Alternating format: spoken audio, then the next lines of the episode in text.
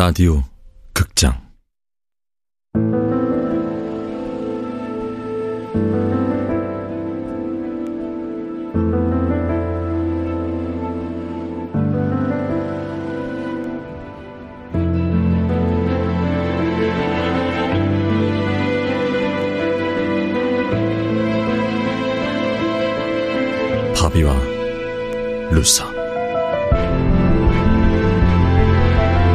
원작 박유경 극본 이영미 연출 황영선. 일곱 번째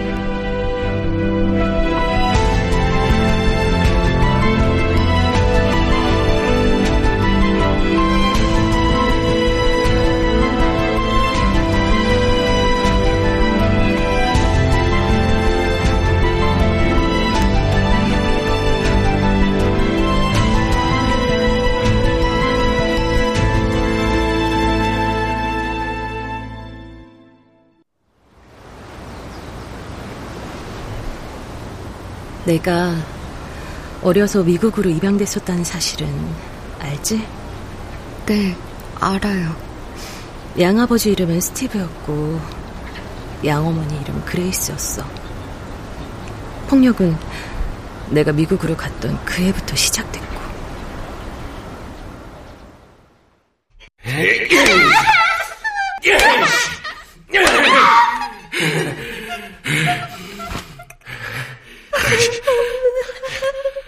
Shut up! Shut up!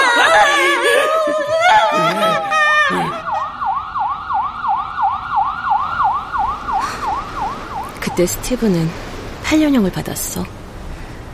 그동안 나는 성인이 됐고. 그랬는데도 스티브가 출소할 날이 반년 앞으로 다가오니까 불안해서 잠을 이룰 수가 없었어. 설핏 잠이 들었다가 깨면 머리카락에 한 움큼씩 빠졌어.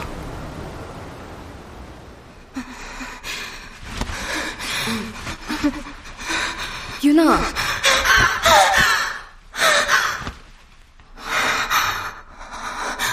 그레이스. 유나, 괜찮아? 아, 꿈을 꿨어요.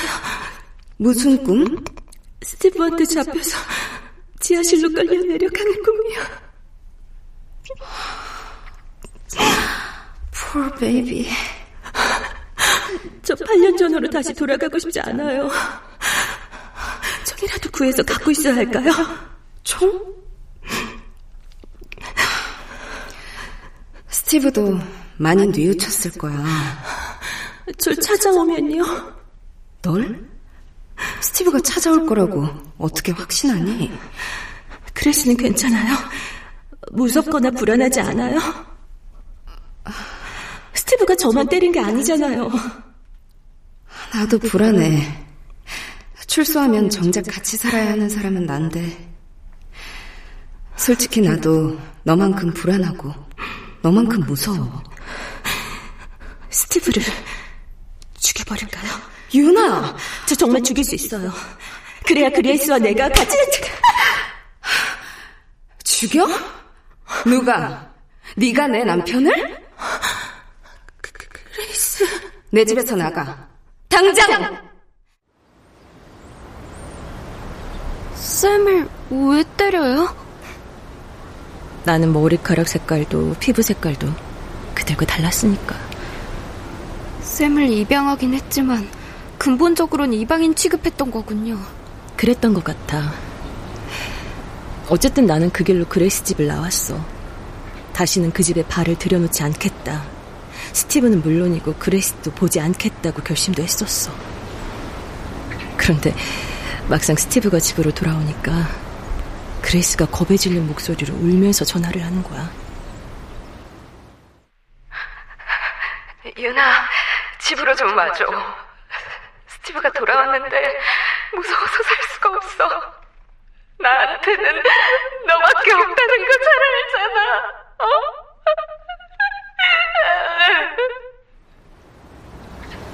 그래서 갔어요? 안 갈 수가 없었어. 그레이스가 죽을까봐 겁이 났으니까.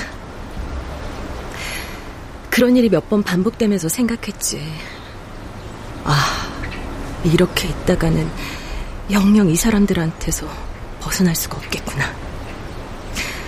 그래서 한국으로 돌아온 거야. 처음엔 텔레비전에 공항이 비치기만 해도 무서웠다. 저기 스티브가 있으면 어쩌나 해서. 진짜 찾아오면 어떡해요?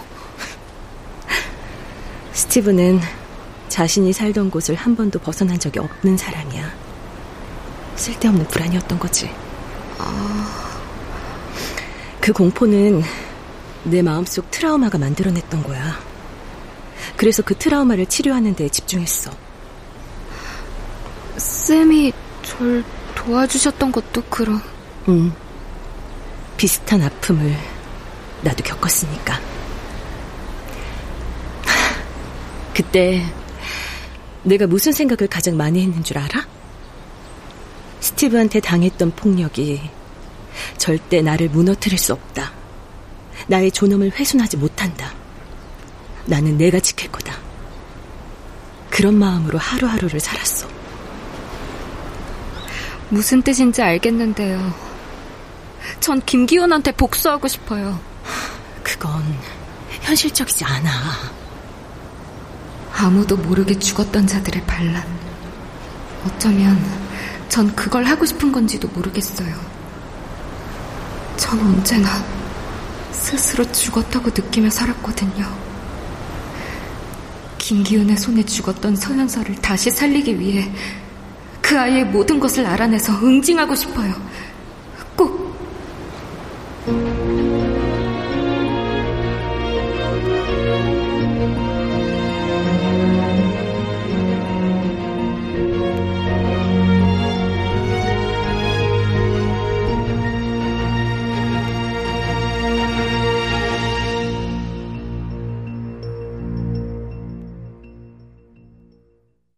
수사의 속도가 붙지 않을 때는 지금 가는 이 방향이 맞는지부터 살펴야 한다. 그러면 언젠가는 종착점에 도착하게 되니까. 수사의 방향마저 틀리다면? 그렇다면 답이 없다. 수사는 두 가지 방향으로 진행됐다. 첫 번째, 누가 사치를 유기했는가? 지영사님, 저 차울인데요. 그 시간에 그곳을 지난 차량, 그러니까 사체 유기 가능성이 있는 차량들을 찾아서 접촉해봤지만 혐의점을 못 찾았어요. 두 번째, 비슷한 범죄 유형을 찾아 거기서부터 하나하나 짚어나가는 것. 신명현 씨 부인 되시죠? 어, 누구시죠? 경남지방경찰청 차우리 경장입니다. 그런데요. 남편분 사건을 재수사 해보려고 합니다. 재수사라뇨? 필리핀 여성 살해 혐의로 재판에 넘겨졌던 남편분께서는 증거 불충분으로 풀려났지만 극단적 선택을 했습니다. 살인자라는 오명은 그대로 쓴 채로요. 아, 제발. 좀 우리 가만히 내버려 두세요. 나는 사람을 죽이지 않았다. 절대 내가 아니다. 죽기 전 남편분께서 주변에 했던 말입니다. 억울해서 진실을 밝히려던 분이 왜 갑자기... 아, 제발 좀...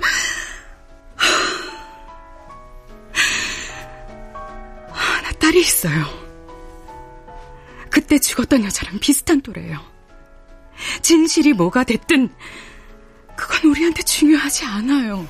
우린 잊고 살고 싶어요. 저기 한 번만 더 찾아오면 내가 죽어버릴 겁니다.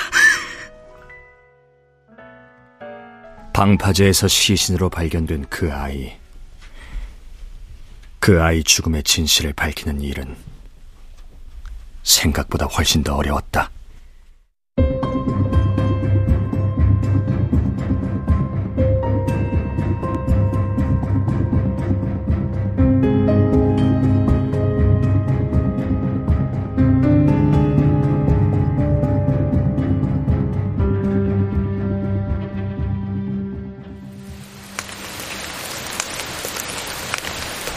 얼마 전 방파제에서 죽은 채로 발견된 아이예요.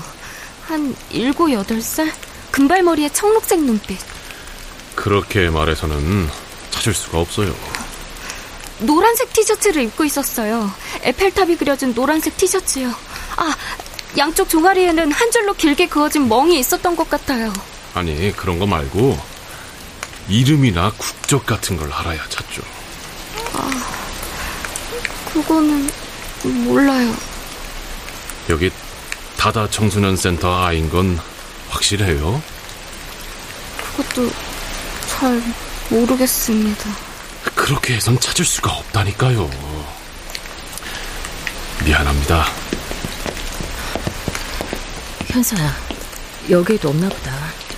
가자. 비 더 쏟아지기 전에. 어디로요? 집으로 가야지. 다닐 수 있는 데는 다 다녀봤잖아. 쌤, 대체 어디서 찾을 수 있을까요? 그 애 뉴스에서도 이미 사라져버렸어요. 사람들은 너무 쉽게, 너무 하찮게. 가자. 엄청나게 쏟아붓겠어. 저 여기서 그만 못 둬요. 다른 데로 가봐요. 다른 데 어디? 이미 가볼 만한 데는 다 가봤잖아. 어디든요. 제 생각엔 고시원이나 쪽방촌에서 찾는 게 더 빠를 것 같습니다. 어... 아, 저는 윤영석이라고 합니다. 여기 다다 청소년 센터에서 일해요. 아, 여기 보육원 아닌가요? 저흰 보육원인 줄 알고 왔는데요. 아, 보육원도 맞습니다. 제가 보육원 일도 하고 이주 청소년을 위한 일도 하는 겁니다. 고시원이나 쪽방촌에서 찾는 게 빠르다고요? 그래. 강사님! 어, 왜? 빨리 와서 같이 게임해요! 아, 너 어디 가? 이렇게 비 오는데. 과자 사러요! 비 와! 우산 들고 가! 네!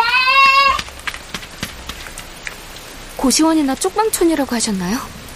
방파제 그애 찾는 거죠? 아세요? 짐작 가는 게 없지는 않은데요. 말 그대로 짐작일 뿐이라. 걔가 누군지 꼭 알아야 해요.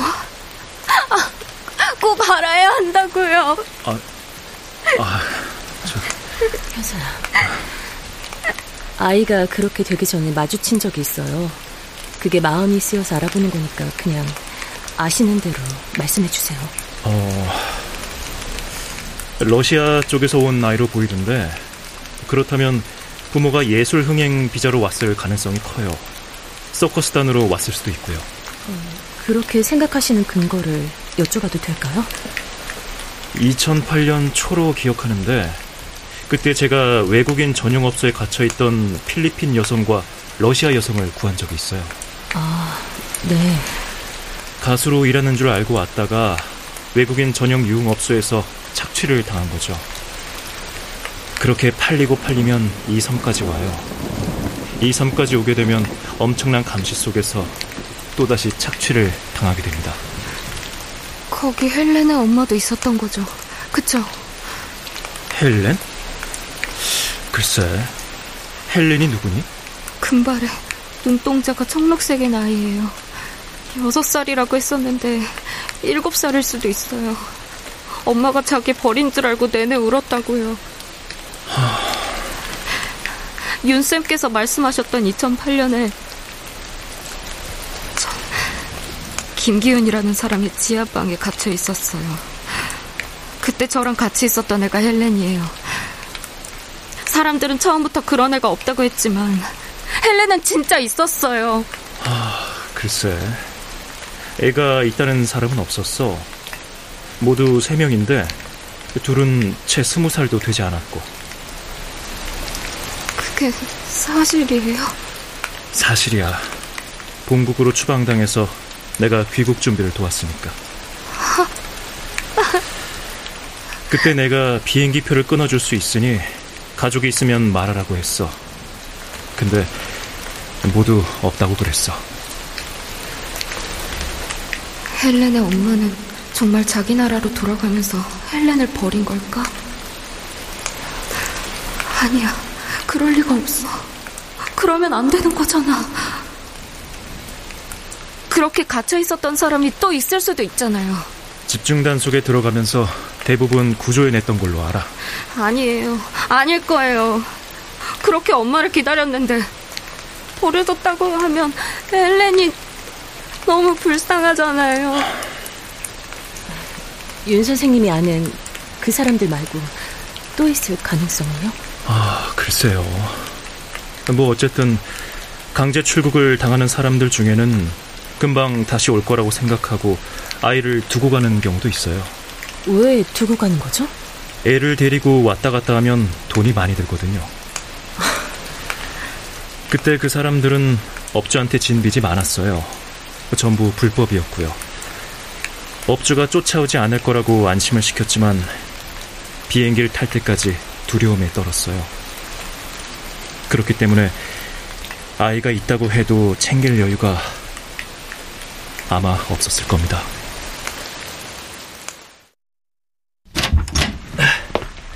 자, 들어오세요. 금세 그칠 비 같진 않네요.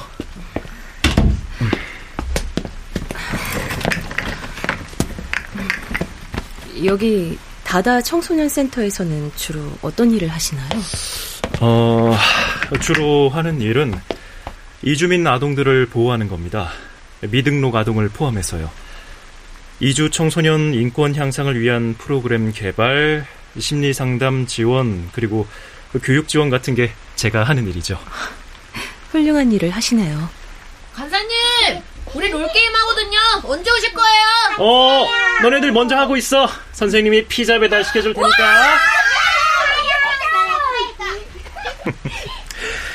물론 여기 보육원 아이들을 위한 교육 지원과 심리 상담도 같이 하고 있고요.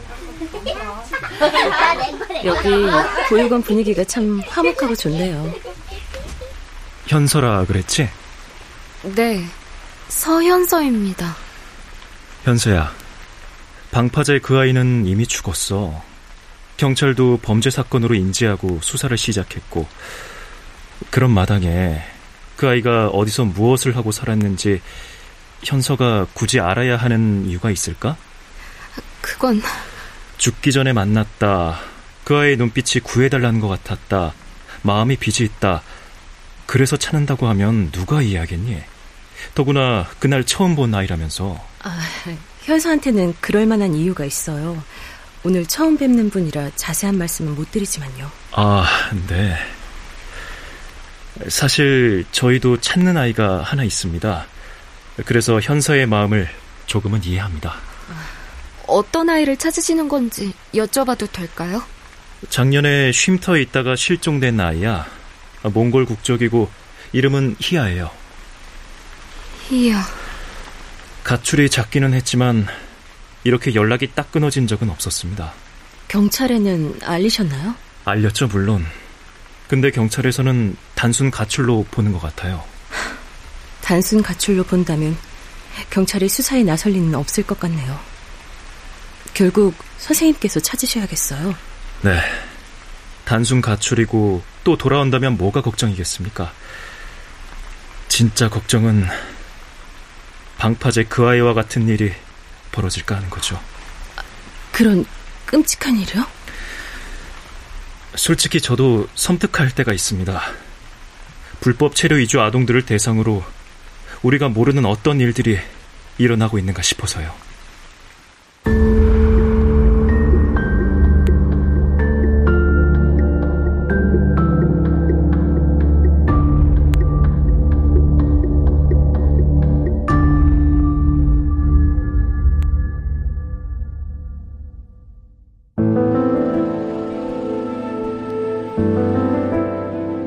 라디오 극장 바비와 루사 박유경 원작 이영미 극본 황영선 연출로 일곱 번째 시간이었습니다.